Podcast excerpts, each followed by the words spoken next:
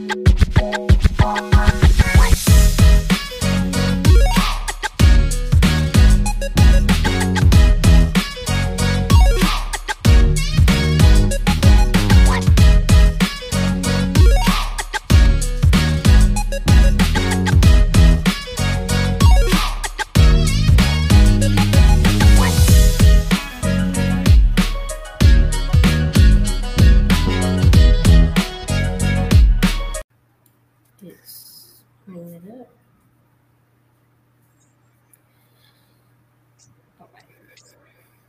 Hello, hello, hello.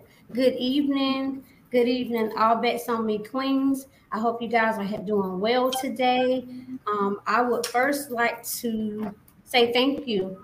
Thank you for taking the time out to join in this discussion with us.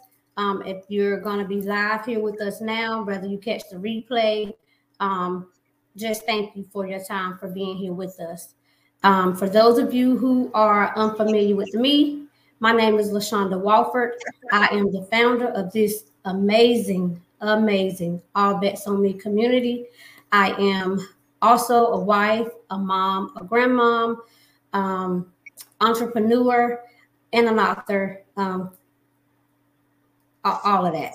Um, and so, welcome, welcome, welcome to this special edition um, of our what we're going to call our this is our domestic violence um, conversation. Um, domestic violence is near and dear to our hearts um, through personal experiences from the moderators um, and myself and other women who are a part of this community. Um, we just want to just speak out, share our stories um, to inspire and motivate and encourage, and also give hope to anyone who may be experiencing a domestic violence situation right now. Um, anyone who is newly um, out of a domestic violence situation and you're trying to pick up the pieces. Um, so we're just here to to inspire you, to encourage you, to love on you, to let you know that you're not alone. You have a support system, um, and you can count on us. Um, so I want to introduce the ladies that I have with me this evening um, to share in this discussion. I have Miss Carol King and Candice Anderson. You guys probably have seen them before because they're also moderators in this community.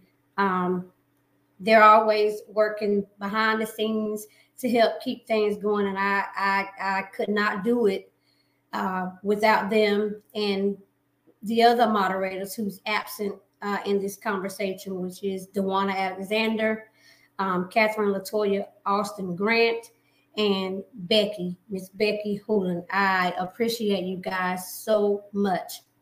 Um, Thank you. So the first thing I want to do is let's define domestic violence. Um, I do know that there are some some confusions on what exactly domestic violence is. Um, and we know that there's multiple forms of domestic violence. It, it doesn't look the same for everybody. Um, so would one of you feel comfortable just sharing what domestic violence is? You can sum it up in your own words.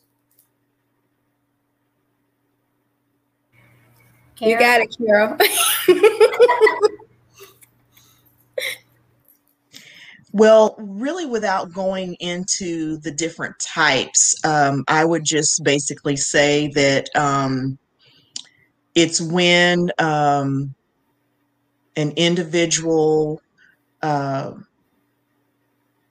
does some things that are uh, that would negatively affect another individual in order to uh, try to keep that person uh, silenced, um, isolated, um, take some type of control over them uh, in order that um, that person would just you know have to look for that the the individual um, for uh, whatever their means are. That's, I believe that's one of the um, main definitions. Thank you. And, and you're absolutely right. Um, so, with that being said, we're going to go ahead and jump into the conversation. Um, so, Candice, would you like to start, or Miss Carol, since you already have the mic, would you like to go ahead and start to kind of share your story and your experience um, in domestic violence? I sure can. Um, and I know that you uh, talked about that there are some different types. Um, fortunately, I did not experience all types. Um, I mostly dealt with um, the physical part of it, um, emotional, and um, a little bit of, I would say, uh, isolation.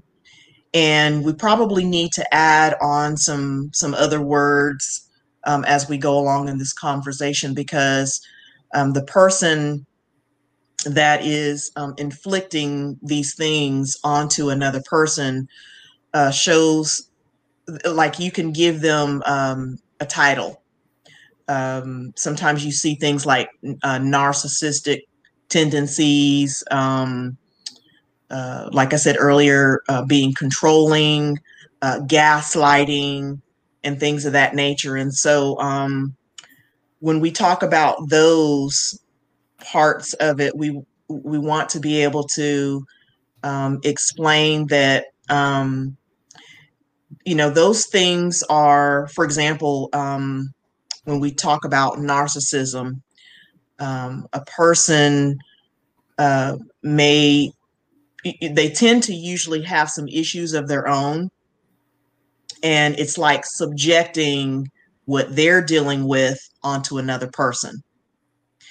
And um, you know uh, gaslighting would be for example when a person tries to say that something is happening or maybe be accusatory and it really may not be taking place but then a person, the the victim, uh, begins to question themselves.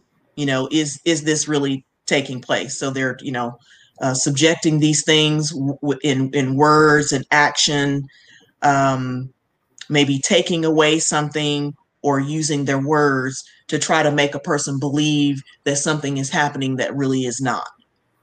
Um, so I wanted to say those things because um, that's a very big part of, um, you know, the domestic violence that takes place. So, with my story, um, and actually, um, my situation happened well over 30 years ago. Um, but I was young. Um, I would say that it started probably around 17 when I was 17 years old. Um, I already have, when I look back, I can see that I already had a low self esteem. And I was looking for a connection, um, looking for love. And even though I, um, you know, lived with both parents and had a, a, a, a good home, what I would say is a good home, um, I still felt like I was lacking and so the my uh, coupled with the low self-esteem and then trying to look for love acceptance um, i began to choose you know kind of make some decisions and choose individuals um, and, and, when i say individuals uh, you know looking for a, a, a, person that i could date um, that it was really more like a rebellion so to speak. And I attached myself to an individual that was unhealthy for me. Now, at the time, I didn't realize that that person had some personal issues.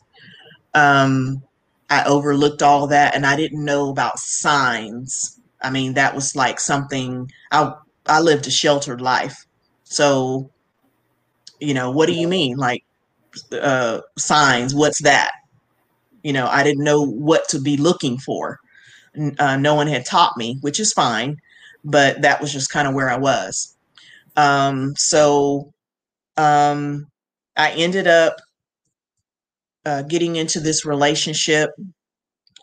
I was being mistreated even in the dating phase to where, um, you know, he was kind of like back and forth, in and out, relationship with me, and then just kind of being wild, doing trying to do his own thing. We broke up, but then later down the road, and, and even I, I ended up having a child by him. But but down the road, we decided that we would uh, get married. So in the uh, event of getting married, I began to to make even worse decisions. You know, not not taking into account that you know this is not healthy. Um, he's got his issues, and I mean, I had my own issues that I didn't realize were issues. But just going into that, I could see where um, being young was an issue. Um, and not, like I said earlier, not knowing about what signs to look for. So, and uh, watching my parents growing up, I thought that you get married and you stay with that person. You know, I never saw them fight or my parents fight or anything like that. But my ideal of a marriage was you stay in it and you make it work.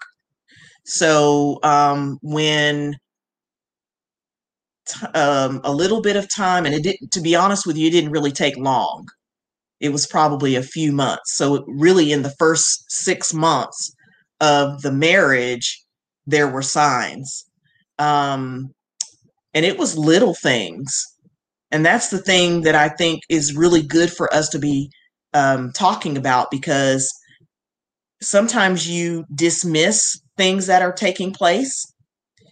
Um, you know, so making negative comments about my looks, um, my cooking, um, and it, in in the beginning it was kind of like that's not true.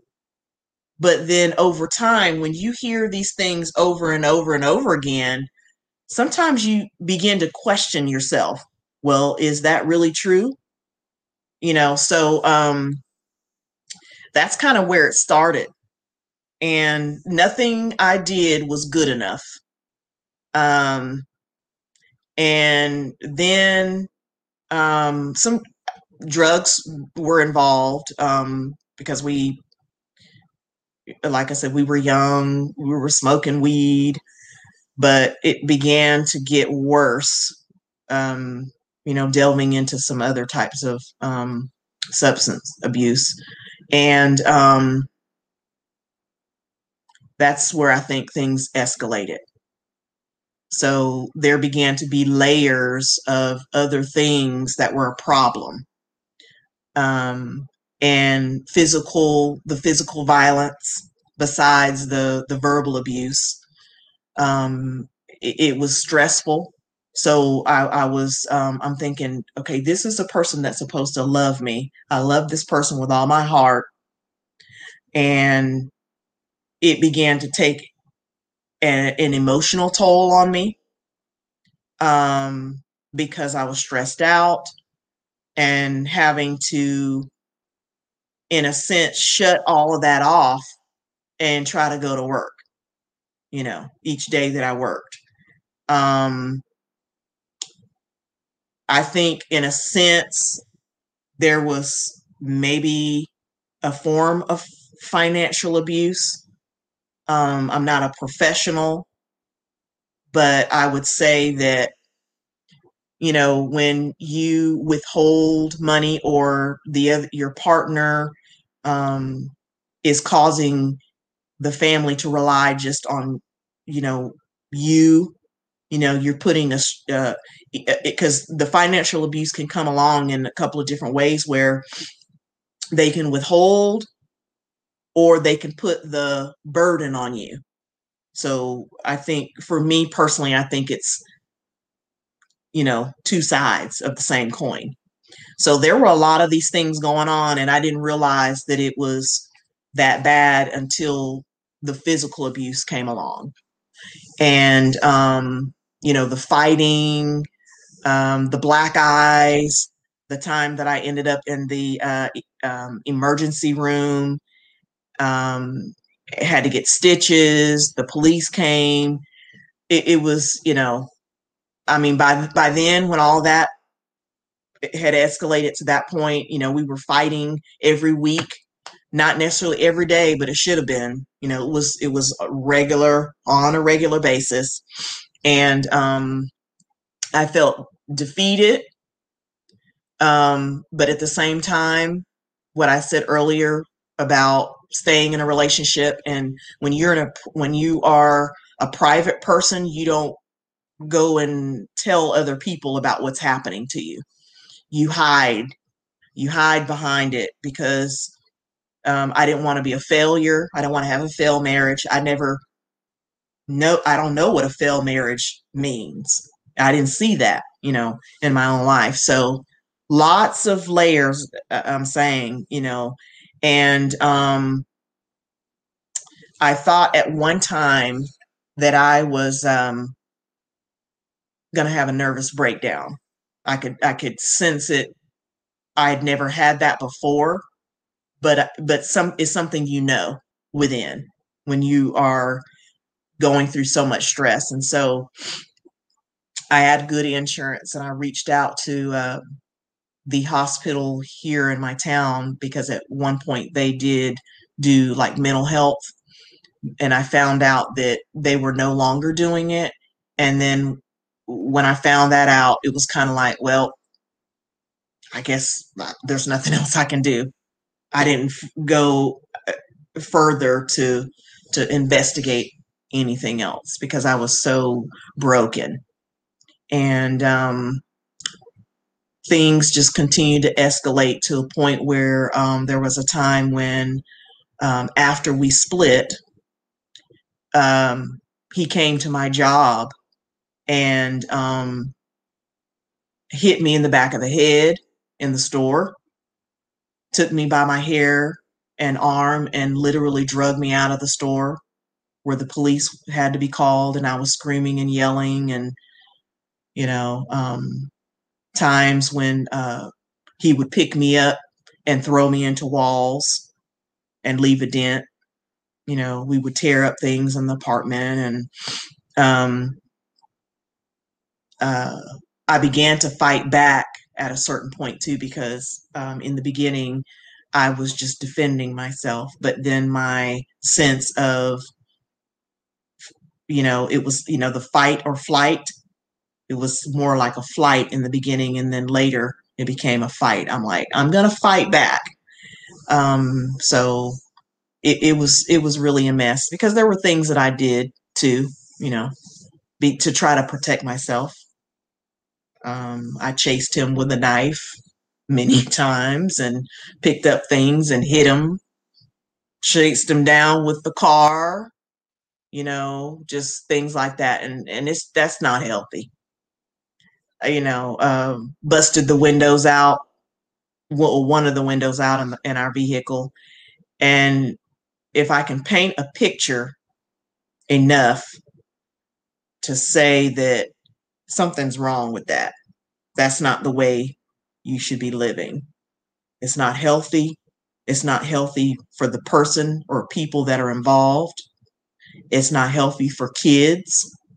Um, fortunately, my son really wasn't around during a lot of these times, but there was just one time where he was when when he was, and I don't even remember it until he told me, you know, when he was old enough, he told me about it. And um, so it, it's dangerous because people lose their lives. But I'm grateful that it didn't get to that point because I it got to a point where I said somebody's going to lose their life.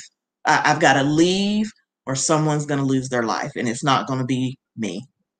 So um, I'm I don't. Um, it's been a long time since I've really um, delved into this conversation, um, but uh, it's a lot to be told to encourage women that you don't have to stay. You know. Mm-hmm. So, Miss Carol, in the beginning, you talked about um, the things that you would dismiss, um, and you would just, I guess, didn't really think it was nothing to it. Um, can you share like what types of things those were? And you also mentioned um, the negative comments, um, you know, because there are um, people who go through domestic violence and they don't realize that they're in a situation. You know how it starts off the way you explained it as the little comments, but they're all like negative. There is sort of like the first step of stripping away your self worth, um, and that mind manipulation. That's that's the first step. You know, that's those things. So, can you share um, what were some of those comments that you know he would say to you, um, and names that you were being called? You know, if you're comfortable with that, what what were some of those things that he would say that you kind of overlooked and didn't think it was really that important? or that mm-hmm. you really didn't mean anything by it? Well, um, just basically, uh, I, I was, I, I never really have been a big person, but I was a lot smaller then. And so, you know, to call me, to say that I'm too skinny, um, I'm ugly, uh, you know, if if you leave, nobody's to want you um, to to talk about my cooking that it was nasty. Um, even the Kool Aid was something was so called wrong with it, and I'm thinking, okay, uh, but you drink it or you eat it, so you know. But those are very subtle ways to um, to begin to tear down a person because like i said I already had self self esteem issues.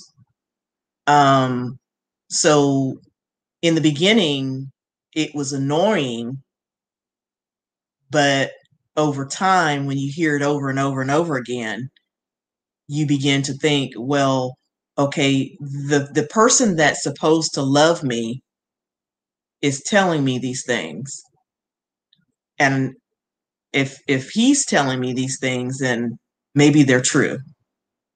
Um, I'm, I'm, and I began to tell myself that I'm unlovable or that I, whatever, you know, something was wrong with, I guess something is wrong with the food.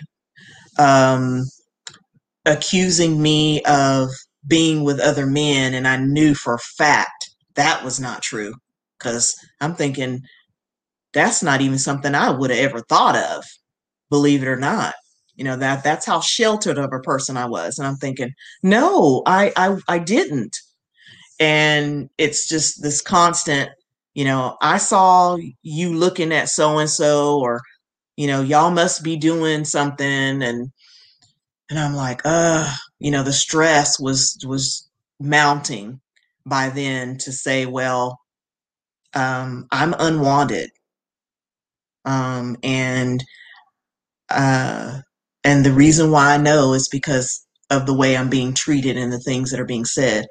You know, calling me, um, as people say, calling me out of my name, you know, the B word. And, you know, um, we did a lot of, a lot of cussing.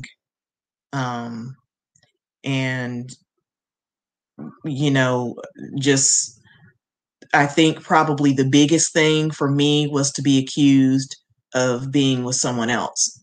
It wasn't even so much the food situation or calling me ugly. It was to say that I was doing something with someone else hurt me.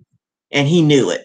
So he was always always trying to say something that he knew was going to hurt me because eventually you know I would be I would begin to cry. So because I he saw me crying, then he knew that it was something that would hurt. So then he would continue on and on saying some of those same things in order to hurt me. Mm-hmm. Yeah, that that's that's interesting, um, and I think that's that's the the part when you really start to rethink the whole entire situation when those mm-hmm. type of things continuously happen. Um, so I thank you for for sharing. I know that this is not something that you you know have talked about, so I appreciate that. Yeah, thanks, Carol. Yes, okay. me. right. So what I was getting ready to say. So Candice, while you're unmuted, can you go ahead and share um, your story? I can. I want to first thank Carol though um, for being transparent. Um, you know, you never know what people been through, what they're going through, you know, and how they got through um, their situation. So I appreciate you for being transparent for sure. Um, ooh, I don't even know where to start. I mean, there's so many layers to it. And um, like I tell you all the time, LaShonda, I'm still working on Candice. you know, um, I'm a 10 year, well, 11, 11 year survivor now. Um, so I, I praise God for that because I can say that now. Um, it took me 10 years to say that. Um, so I am living in my recovery period. And um, when I say my recovery period, um, my own like self discovery and just trying to um, figure myself out, you know, work on me. And because um, there's still a lot of residue there from what I've been through um, that I'm still dealing with. So, um, my story started about 10, 11 years ago. Um, I was the person who thought I had it all together. um, I was in my career. I um, had just bought my home um, in my 20s. And so I felt like, you know, I was I was good. you know, there was no nothing lacking, you know, outside of anything that was hindering me, shall I say.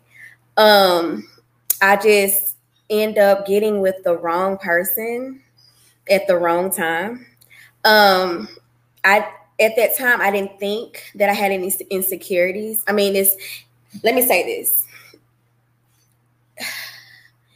When you don't work on yourself first, you're liable to fall into so many different situations. Um, and so I didn't ever think that I had insecurity issues in regards to the standard of insecurity. Um, I felt very um, secure, you know, in, in me as a person. Um, so when I got with this individual, it started very, you know, great. you know, no no issues, very um just it just started great. So um it kind of transpired over time. My situation happened very slow. Um, you know, the first couple of months was was pretty good. Um and then what I didn't realize is that that person had a lot of stuff um, and I say this before you get into any situation, one, get to know yourself, and then two, really figure out who you're with.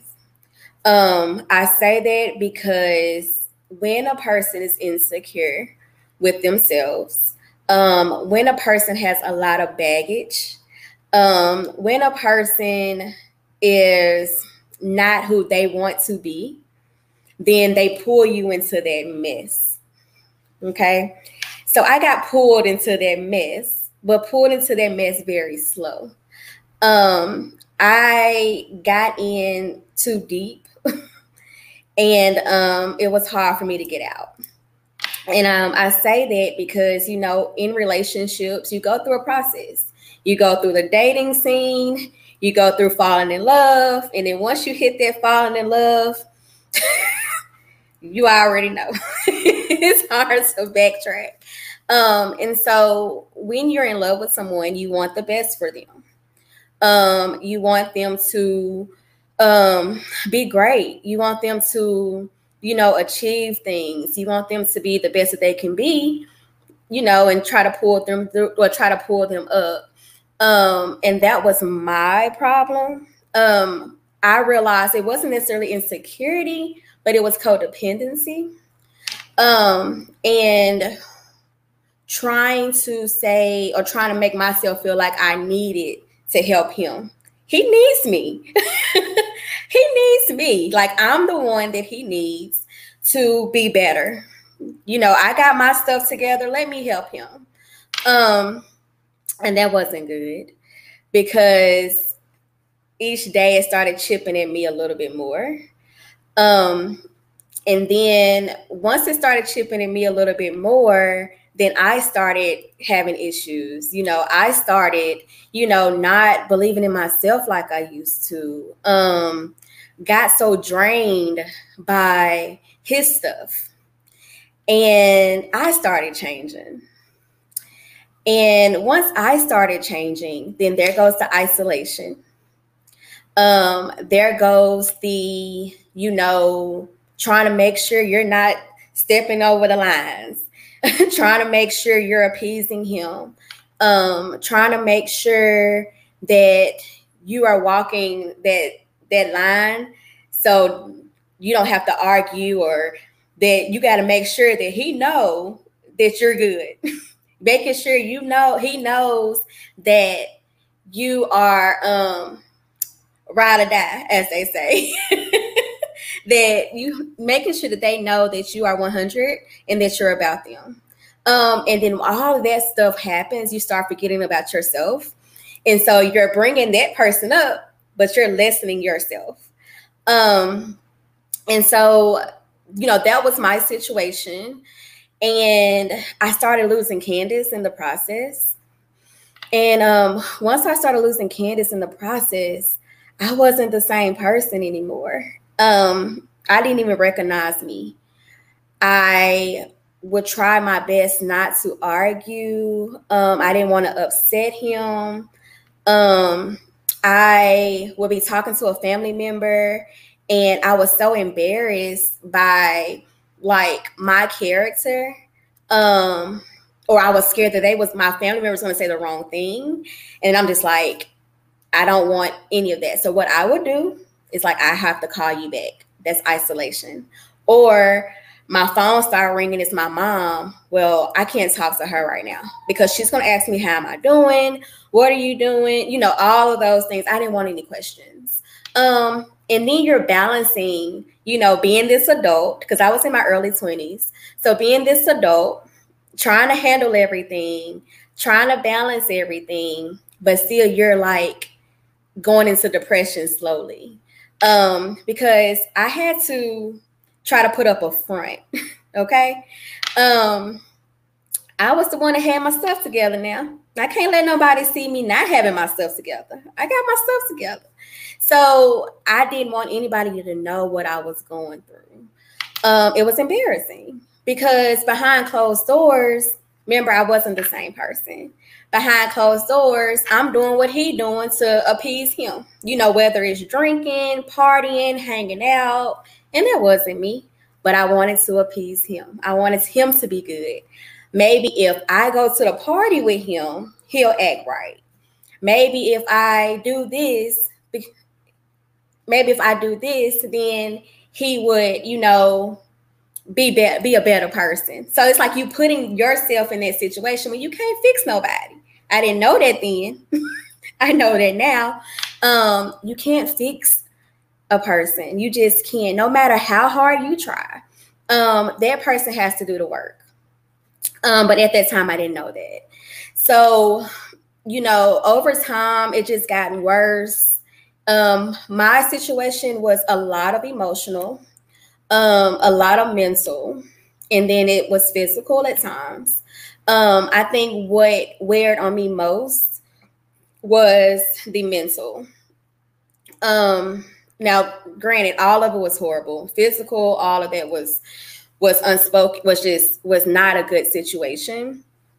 but um mental is the hardest to overcome um because you go through those. And like carol was saying when you're feeding when somebody's feeding you all of that junk and you like well this person loves me. This person cares about me. He knows what's best for me.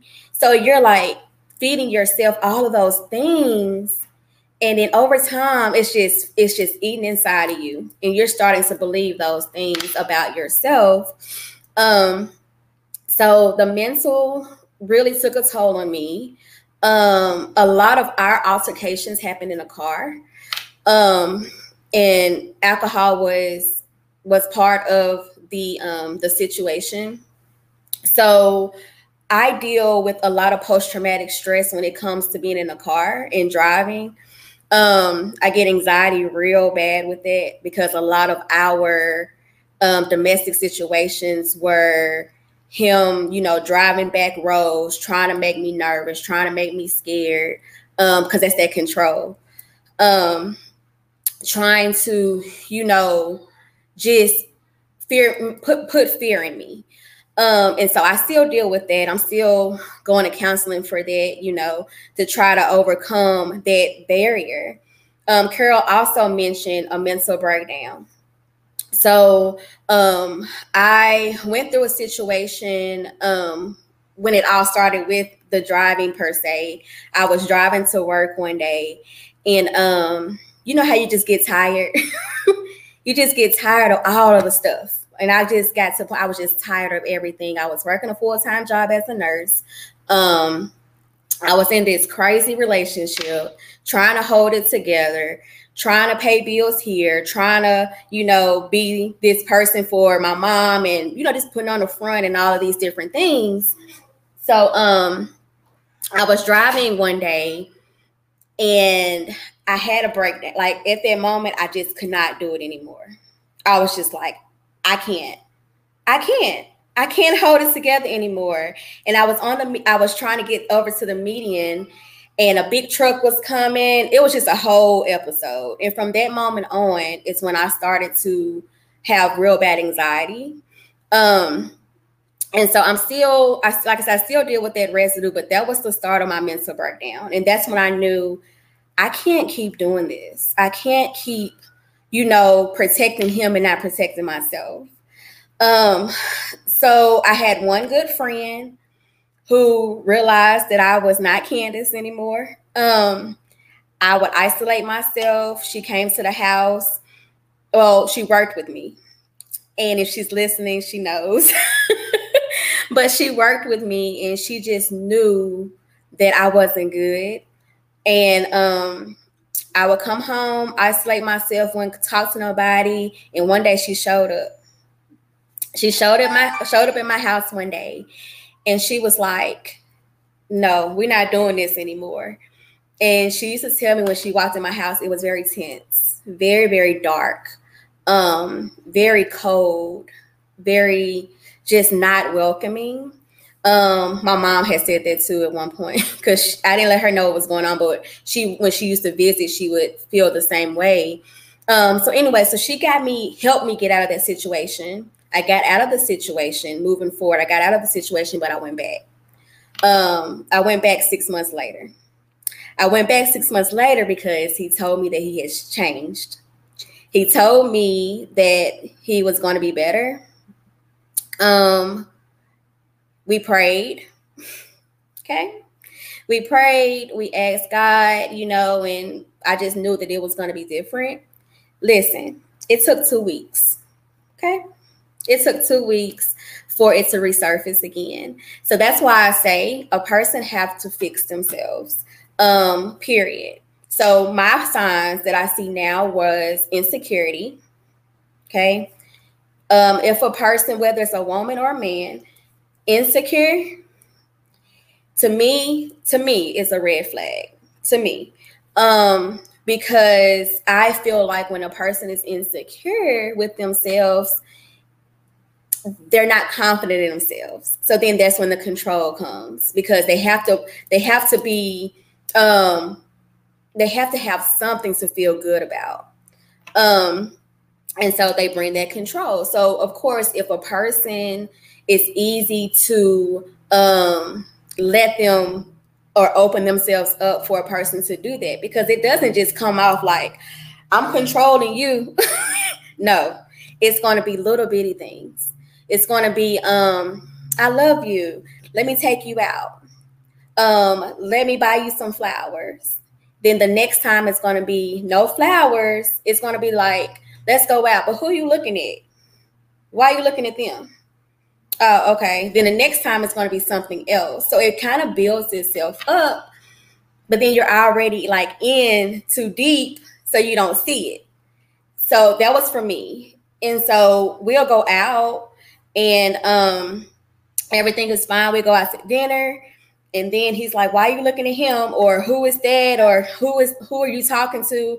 And it could be like something totally innocent, but they're so insecure with themselves, they're thinking you're talking to that person. So what do you do as a person? You fall back. You start not looking. this is you. Well, this is me. Or, you know, you see somebody walking and you're like, let me make sure I have tunnel vision because Lord, I don't need him to know or think I'm checking this guy out. so then that's when you are isolating yourself. You're in this tunnel vision. You can't really look other directions because you're afraid of what this person is going to say to you. Um, so I mean, it's so many different things. And I say if you are in a domestic violence situation, really try to figure yourself out and do the work for yourself until you can get out. Um, because that's what made me stronger when I was in there. I was like, you know what, Candice, God, give me strength first. Give me strength to get out of this situation. I am powerful. I'm beautiful. I'm loving. I have all of these things you gave to me. You gave me these, oh God. Nobody else gave me these things. You did. So use those things as a vessel for me so I can get out of this situation. Um, and it it took those those talks to myself, the prayer, um, just really believing in Candice. And once I started believing in that, I didn't care what he said. okay. I didn't care what he said about me. Um, because I was stronger. Okay. And then I had to realize like I had to take a good look at him and, and see what was really going on with him. It's not me. It's never you. It's never you. Period. I'm telling you, it's never you. Um, and he may feed you that, or she may feed you that, but it's in all honesty, it's that person that's needing something, and you're you are the vessel to feed that to feed that negativity that they need to feel powered and in control. So um, I got out of the situation by the grace of God. Um, I got tired and I surrendered and I didn't care whether I died or lived. It was that serious um, because I was over it. You know, I, I was over it and thank God that He saw more in me and that's why I'm here today to be able to be a voice for the vo- voiceless. Um, it took me a while to get here because it is to me, I felt like it was embarrassing um, because I never wanted to be the one that felt weak. But every day that I was in this situation, I was getting weak. Um, so I'd rather be weak outside of that so I can build up myself and be strong again. Um, and that was my mentality um, for it all. So um, yeah, so that's that's my story. Um, you know, I went through a lot to get here. I went through a lot of depression. I went through a lot of, you know, trying to fix myself and, you know, trying to learn who Candice is again. And it's every day it's a journey. But anytime that I can help um, other women, because this is my platform, um, I'm, I'm all for it. You know, that's where I get my strength from to keep moving on. So I thank LaShonda for this moment to be able to tell my story. Each year, I think I can tell a little bit more. So that's progression. right. You're absolutely right, Candice. Um, and I thank you for being willing to share your story. Um, when you were talking, I, I was writing stuff down because I would forget, but I did not want to interrupt you while you were speaking. But I wanted to ask you um, you said that the person, so we're going to say the the um, aggressor has to realize or or has to know that they're the problem. So they would have to acknowledge having a problem because a lot of them, you know, they when you really truly look at them in the eye, they really are clueless to them having an issue. Um, it's never them. It's never them. It's everybody else around them. Um, and and that's that's the troubling part for me because you can't um, you can't begin to do any work if you don't recognize that you have things and issues that you need to work on. Um, and that's the scary part because they, they are clueless um, to to them having real issues. Yeah. Um, For sure. Yeah. I'm sorry. Go on. no, no, that's okay. That's okay. that was really what I wanted to really point out that, you know, in order for them to to realize that they got to acknowledge that they have a, a, issue or several issues. Um, and that that's the scary part because you can't you can't make them see that it's them, especially not when you're the one that they're going to take it out on. So they're not going to listen to anything that you say, you know, and you can be coming from the humblest place of your heart and they still won't receive it that way because they just that's just the way it works.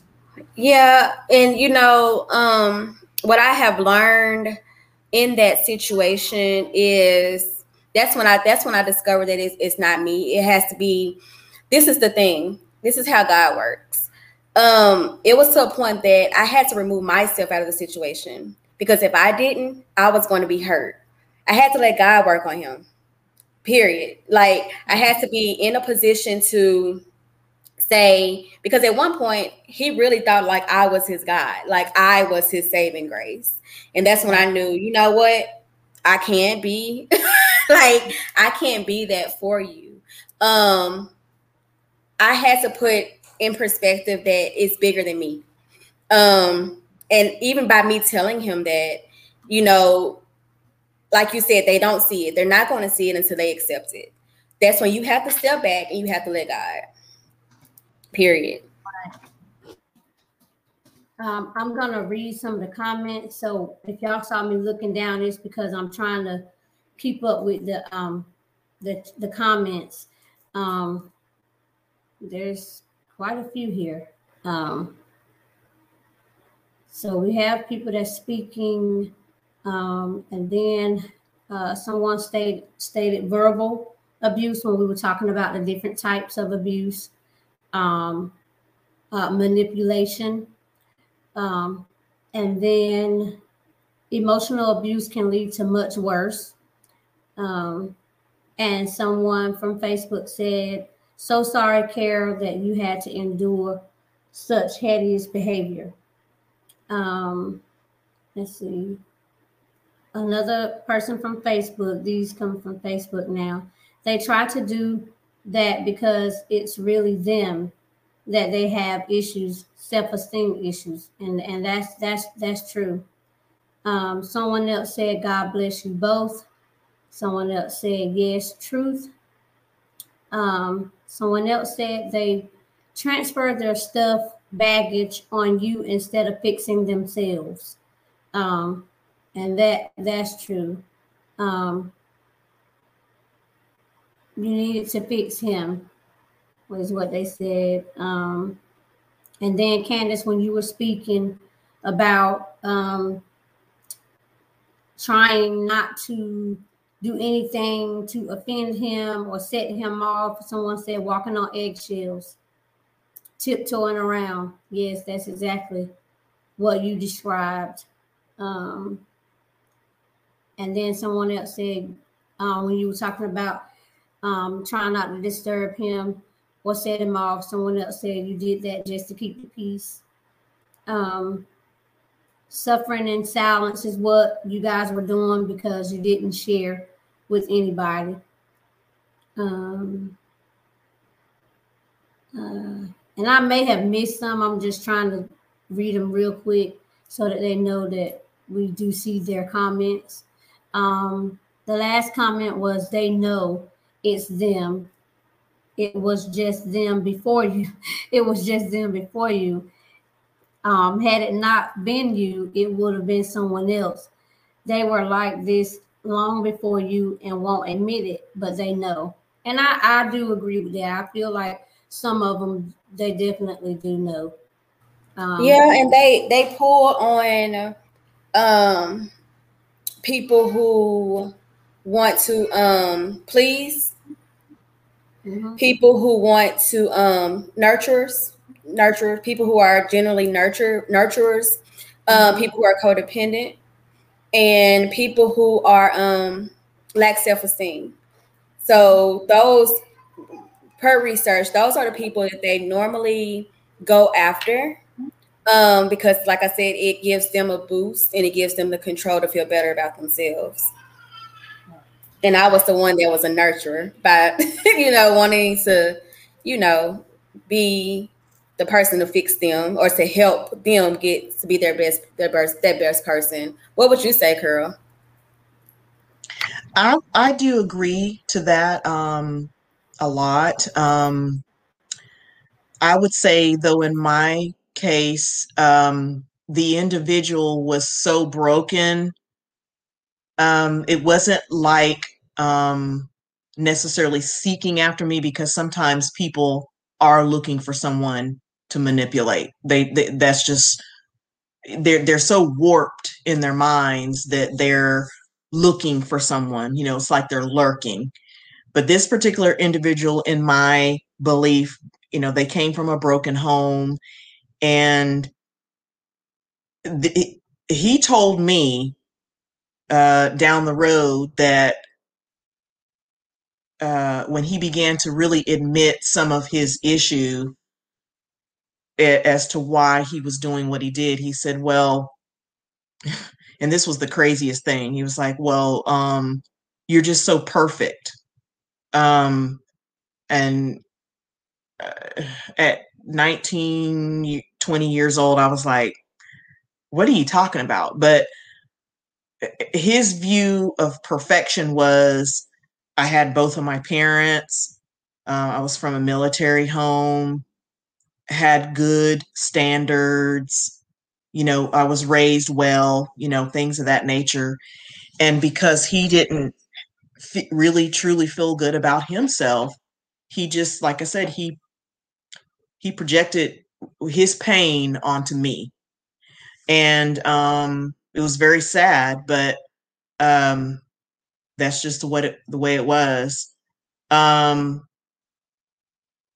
yeah, and I, I also want to mention too that when we talk about um, the way I, I heard you, Lashonda, talking about danger, like things being dangerous. Because there's so many levels to the violence that it can be. I'm not saying that there's a there's a level that's good but it can escalate to be so bad and horrific that a person is like literally fearing for their lives you know so um people that are um in these situations really need to be very careful because sometimes you don't really know who you're dealing with until you're in it. You don't really know that person's real mindset until you're there and they're they could be on top of you. And I remember us choking one another you know till till you you think you know you think you're to die or something like that. And um but some people really do go to the farthest extreme to where they really will hurt someone in a in a case. And um, it's very important that even though we suffered in silence it's uh, looking back. Um, I did have a friend that I confided in, but not very much. I did I, like I didn't tell my parents really, but I would tell a friend. Um, and when I got to this point where I es- would escape, if you're trying to escape, it's so important to try to have a plan. And a plan for where you can go.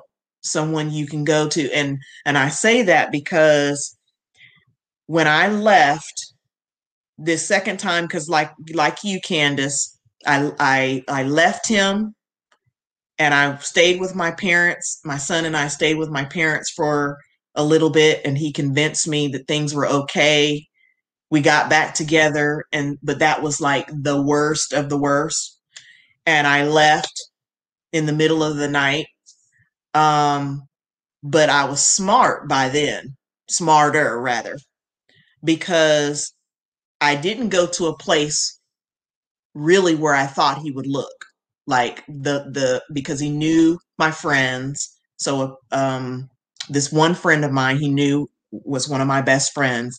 I didn't go to her house because I knew he would come there. You know, um, so you kind of have to, even in your whatever you're in, you still have to try your best to try to stay a step ahead of them because they're all always thinking. You know, sometimes they're laying up at night thinking. And so sometimes you just have to have and that's be that um that actually helped um helped me in becoming the person uh, very much like who I am today because I was like I said I was always um I was sheltered. I had a hard time thinking for myself. When I grew up I didn't really talk for myself because I had a big sister that did all the talking. So there was a lot going on with me and I had to um, and I know it was God because I had a relationship with God, but we didn't go to church during the two years that we were together, or a year and a half. Um, I, you know, I left the church and just didn't go, but God was with me, and He began to kind of. I felt like God was giving me, showing me what to do, you know, like in my heart. So, you know, not going to the place where I knew He would look. So I did go to someone's place she was actually a supervisor, and I stayed with her in the middle of the night. We went there. But what was ironic was we ended up, um, I ended up um, giving the car back to him, but we were still living at this place the, the, with the supervisor, my work supervisor. And one day he actually came to her place, and I was scared to death um, but what she had done was she had prepped me because this this is how serious things had gotten. She left me her gun and she said, if he happens to break in, shoot him. Like she's telling me all this stuff and and I'm like, oh my God, are you kidding me? And I was I was just I was so scared and nervous and just my head was all over the place. And this one day, he showed up at the place, and I'm, I hear a knocking on the door, and I look out, but you could see out, but people on the outside couldn't see in. But I was so um, scared that I thought he could see me. You know, that's how messed up I was. I'm like, oh my gosh, oh my gosh. And I just remember retrieving that gun and my hand is shaking. I'm thinking, Lord, please don't let him break in because it's going to be over, you know. But what he did was he drove over there because he knew of this about this woman and he remembered that I had talked about where she lived and he it, she lived in a trailer uh, park so he drove around the trailer park and looked for toys, ch- children's toys, because this woman had to- had younger kids. So he drove around and did this. See what I'm saying? Like it's like a stalking. And um, so I'm like, but thankfully he didn't get, you know, I didn't answer and he went on. But um, that's the kind of stuff that can happen and worse, you know, for some cases, in in some cases. So um, you just have to be ready. And um, I want to also say that Christians can go through this as well. A person doesn't have to be a non believer. You know, we're not perfect. You know, we, we, make decisions you know or make mistakes or whatever but um i believe that when the lord is involved as candice and i both talked about that that's what helped us or continues to help us to this day to be able to overcome, you know, because like I said, this was 30 some years ago, but the abuse necessarily doesn't stop just because you leave. You know, the, the phone calls can continue. They're still looking for you. They're still trying to get get in your head. And by that point of me going back and um, you know, reuniting with the church, it helped me to realize I'm like, okay, first of all, I need to work on forgiving myself, forgiving him, and having the Lord to help me to repair the damage that has been done to me. And um and then try to press forward. But I will say that mentally trauma shape reshapes you your brain, your thought processes.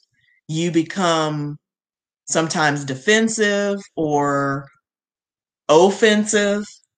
Um, you know, you're looking for um okay, there, there's some mistrust there in further relationships, perhaps. Um, you're thinking some you can not always but sometimes you can be thinking somebody's out to get me.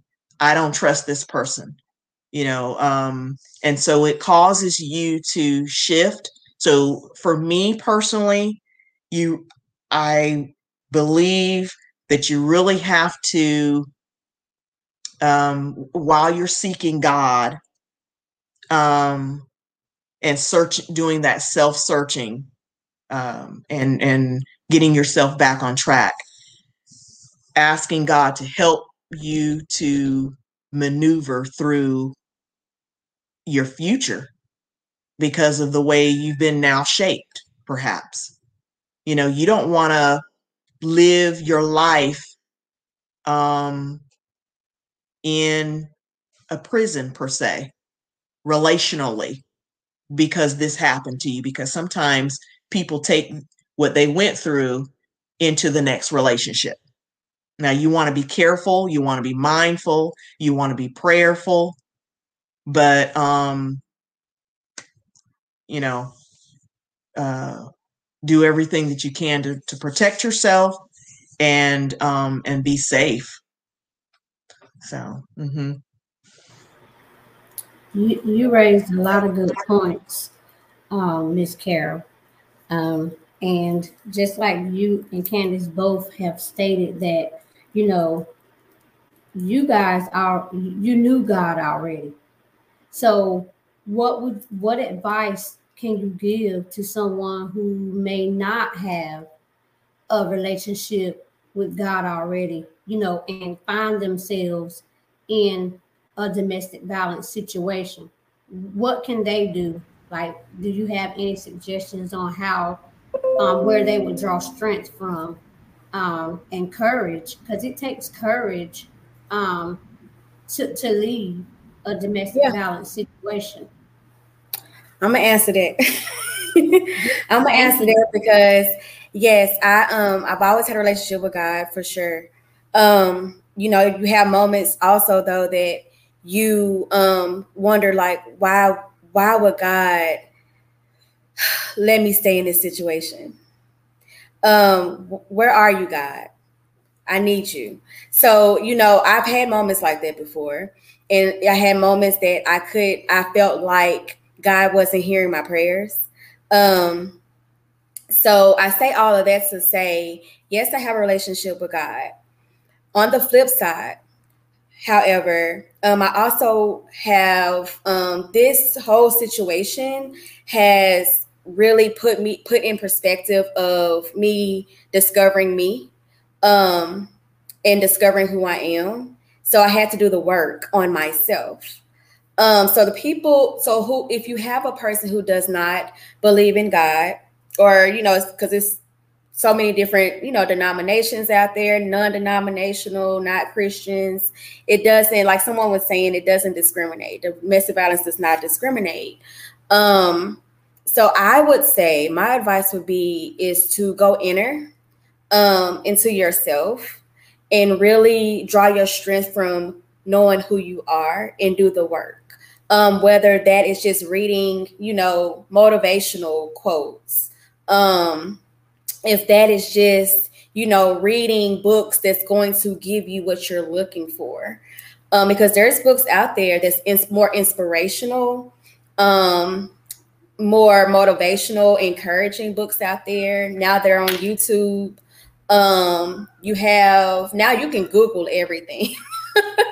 um, because one thing that I was looking for when I was going through this situation is resources.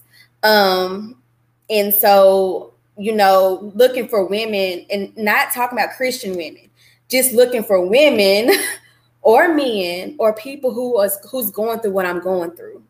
That's the key. People who are going through what I'm going through. How did you get through it?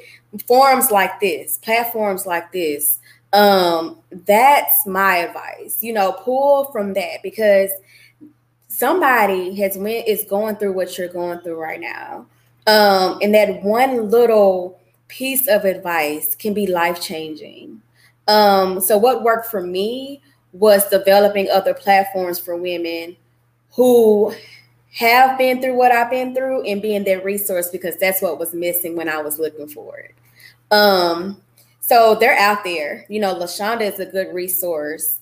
Um, it's so many different resources out there, but it's not always got to be Christian based because I do understand that everyone is not a Christian, and that's okay. Um, so just looking more so within and what works for you. Okay, I'm gonna go ahead and piggyback off of that. Mhm. Um, because I was kind of thinking the same thing, um, different wording um, that being support groups. Um, you know, there there can be some local support groups. Sometimes um, people don't know where they can go, and they readily like you're. It's in the middle of the night, and if you don't know of any uh, thing else to do, I would personally say to have your um, non-emergency police phone number in your phone so that you can call them and they can maybe direct you if that's the situation. Or to have a 1-800 number um, you know for for domestic violence because um, you know and and in your community if if there are um, places that um, people can go i know um, ironically, uh, I have a, a history where um, at one time my son and I, this was not during the domestic violence situation, but my son and I at one time lived at um, our local children's home. And the children's home has a section for single moms and, and their kids. Um, many of the moms that come there have been in situations where maybe they were in a, shelter of other some other shelter of sort. Um, the Lord blessed me to be able to some years later after my son and I lived there for me to actually be able to go back and work as a supervisor for some of those moms. So and I realize every town may not have something like that, but there's always like we're basically giving resources and examples because depending on where people are uh, t- chiming in from where they where they live, there's something somewhere because there's so many um, uh, resources out there um, about domestic violence as opposed to if this had been in the 50s or the 60s. Yeah. Like there is something somewhere that people can um, can find. And I really like how um, Candice talked about working on self. Hmm. That's that's a that's a big thing because it takes time to uh, develop and to get your identity apart from that person because mm-hmm. what tends to happen is your identity is based on how that person saw you at that time and so it's about breaking down those walls mm-hmm. um, it would be as if there was a crust of some sort that was built up on us that has to be chiseled away yeah you know I had to um, yeah, know, get down yeah. dirty with myself. Mm-hmm. And for me, therapy didn't therapy resort like the shelter wasn't my first go to, mm-hmm. only because I was still in the I was still in the phase of of um embarrassment. One, um, two, I was like, I, go to a shelter and, and not having an education, um, not knowing where those resources are. And then a big part of me was like, I have to get raw with myself so I can be more transparent in knowing what I need to do, what's going to work for me. I say that because, like Carol said, there's so many different avenues that you can go to. The biggest, the step number one is getting out. I didn't mean to cut you off, Carol. I had to say that. no, no, no. That's that's perfect. That's perfect. Um, and something I've been kind of thinking about is I think we need to be honest with ourselves and say that we we may know someone or know some ones, some different people at some point in our lives. We may meet someone down the road that is dealing with this. And we and because we got out of mm-hmm. it, we may say to ourselves you that because it's very easy for a person to say oh girl just just leave him you know go, do this you know? And many people can come to you and say oh you ought to leave him or you ought to do this and it's easier said than done right. i think that that's something that needs to be said because you don't really know what you're going to do or how you respond until you're in it you don't know how easily you'll leave. Some people some people that said that they would never do this find themselves in it. So we just need to be real and say that you can possibly find yourself in a situation like that because you know uh, uh, uh, people put there, there are wolves in in sheep clothing out there you know, and you can be, you can come from the best home, you can be a Christian all your life, you can have it all together and still find yourself in that situation. But don't be so quick to be so down on yourself that you don't seek the help because in the end, we're still fearfully and wonderfully made. We just have to find the road that's what's best for us. And something else Candice said is that um, why would God allow something like this to happen? Because sometimes I, I would sit and think, why? Why? But here's one of the main reasons that could be that he, we are now sharing a testimony, somebody listening live or on a re- on the replay can find themselves listening to our stories and make a decision that's going to help them. But how can they do that if we were not here? I mean, of course, here there are other people, but God um, he says that it, it, the word says that all things work together for good to them that love the Lord and to them that are called according to his purpose. So we go through things sometimes not necessarily for us, but to help somebody else and to give glory to, to God's name. Carol, if I had something to throw at you, I would. Um, I would do that um, because I wholeheartedly, with everything in me, I believe that the things that we go through, they're not for us. Yeah, we may be the ones that's physically going through it. We are the ones that's feeling the pain and dealing with the aftermath of those things that we go through, but it's so that we can pull other people out. Other people who feel like they're alone. Like, can you imagine sharing your story.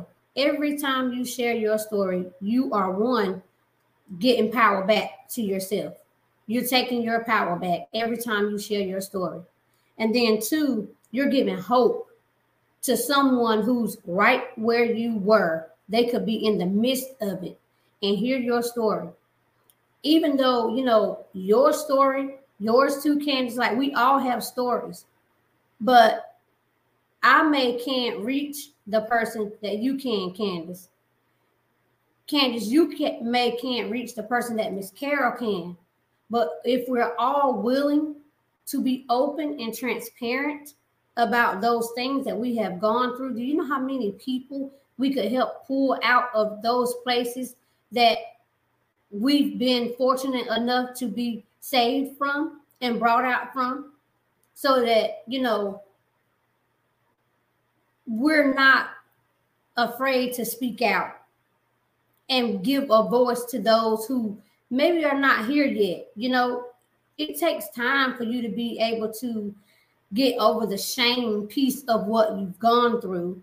Um, and like Candy said several times, and you too, Miss Kara, once you start working on yourself and rebuilding yourself after being torn down, um, when you're in a certain situations, your confidence is back. And then that light bulb and that that thing that's on the inside of us that passion just sparks. And now we can't be quiet it's like i have been silent long enough i will no longer be silent when it comes to these type of issues because i know that i could possibly save somebody else from the same situation. And you could listen, you know, their journey could be, you know, cut a little shorter if they have someone that they can relate to, somebody that's going to be open and honest about what they what they've gone through, that they feel that they can relate to, and then just being genuinely concerned about other human beings. Like even if you have not experienced any type of domestic violence, just to hear the stories of those who have is heart wrenching. Um, and so I, I, I, commend you both um, for speaking out and sharing your stories um, because it, it's needed. Um, you said it again. I'm not going to keep saying it over and over, but y'all know how I get when I when we touch on something that that I'm excited about and I'm really passionate about um, because I I know that it's for other people. We're not, we don't go through things to just come out of it and then sit as if we don't have a clue. When you hear about these things going on around you, you God makes it impossible for you to just sit and act as if you are unfamiliar with what that person is going through. It's almost like even if you try to be quiet, you can't, but for so long. You can be quiet, but eventually the muffle is going to come off and you're going to be ready to speak out because you know that somebody else's breakthrough and their life is dependent on you just speaking out and speaking up. So I, I think that's a very good point um, that you brought up, Miss Carol. I do. Um, let me see. I'm trying to keep up. I do apologize. There's so many comments on here. Um, but I'm trying to keep up with the ones because we have comments from YouTube, Twitch, um, and Facebook. So let's see. So somebody said, but but it's the glory from our stories that shows people how you get over so they can too. Exactly. Exactly. So, you know, you may, and that's the thing, you may have been in a situation where you were or or could be considered as the victim, but you overcame. So now you get to share your story from yes, I was here, but I'm now I'm sharing in a victorious. You you you're looking at me share my story on a victorious side, on a victorious seat of things now that that that's powerful like i said it gives so much hope to those who are right in the midst of what you've been what we've overcome that that's a good one um i know i missed some comments i'll try to go back later and um and catch them um miss carol i did put in here i had already put in the comments the phone number for the National Domestic Violence Hotline. And there's also a text, um, a number that you can just text the word start to. I put that in the comments as well because um, I wanted to make it available. Um, also, on the website for the National Domestic Violence website, there's all different kinds of resources there. Um, they share um, and help you start your escape plan if that's what you need. Um, and I will share that information in in the community once we're done. Um, I will definitely share that there just in case you know anybody needs it.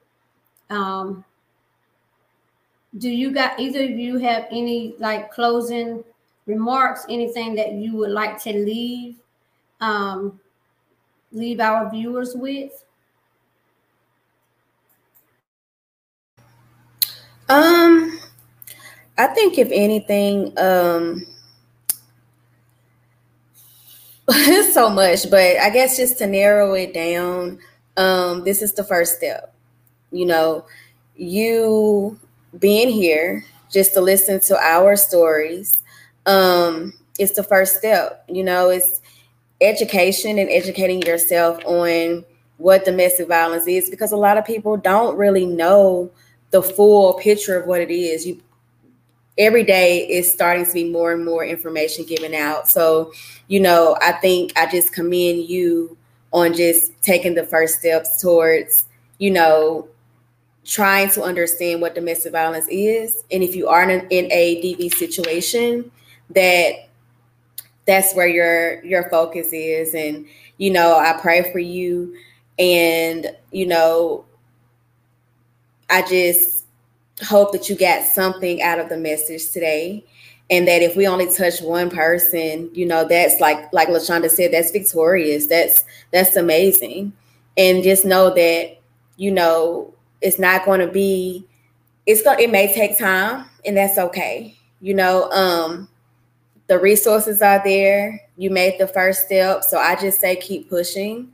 Um you know, just keep pushing and just let somebody know, one person know what you're going through so they can help you along the journey to freedom. You know, that's what helped me as well. And to just um, piggyback off of that, um, we just want to remind everybody that, um, you know, I said it earlier that we're fearfully and wonderfully made.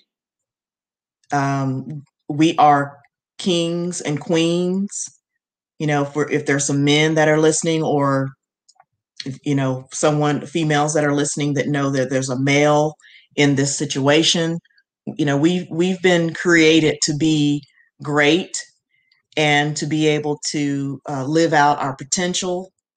And so um, as candice says you know getting educated and then learning how to maneuver through and take the steps uh, towards the freedom is um, the thing that a person needs to do uh, first in order to be able to get to that place where you can live out your potential and who God created you to be. So just know that yes, we are praying for each and every one of you um, and ask God to to bless you and keep you. One nugget, one nugget, one more thing, because I think this is important too. Um, is uh, start pouring into if you have children, start pouring into your child.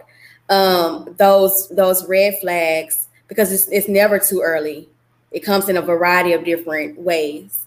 Um, but letting them know what to look for, especially if you have teenagers. You know, dating matters type of situations. Let them know what to look for, what's not good, because it starts from the beginning. Um, you know, putting those powerful words into your children, letting them know that um, they're beautiful, that they're wonderful, giving them that extra security so they won't be lacking that um, on their journey. Right. I definitely agree with that. Um, I will read um, Miss Carol. Someone said, Love it, Carol. Bless you. Thank you. Um, someone else said, Powerful testimony, Candice. God bless you. Um, and they said, Thank you. Um, yep, they said, Thank you. Um, so I just want to take the time out again, ladies, to thank you both um, for being willing to come on here and share um, your stories um, for all the women and, and, and men, kings and queens in the on the other platforms.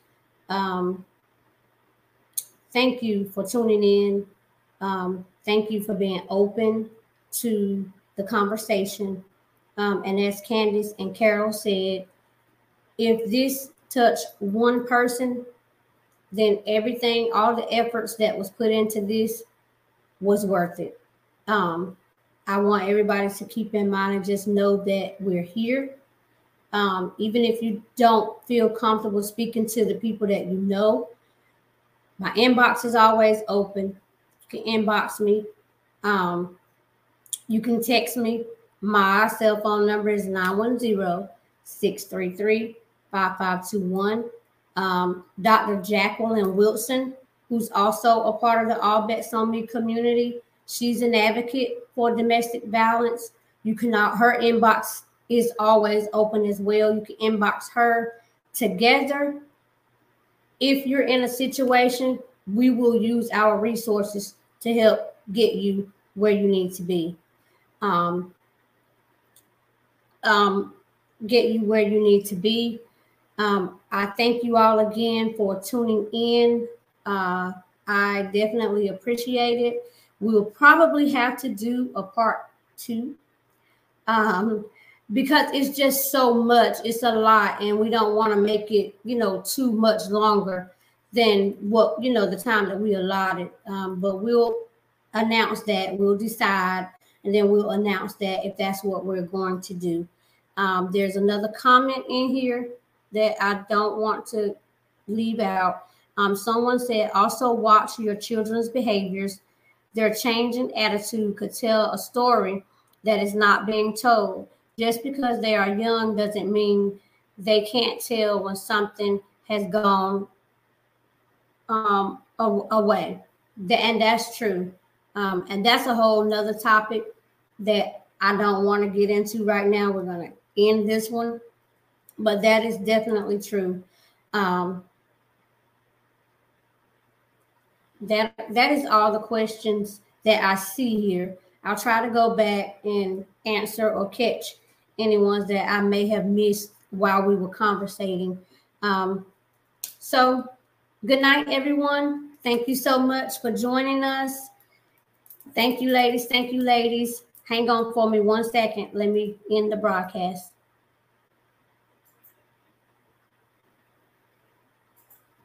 Thank you.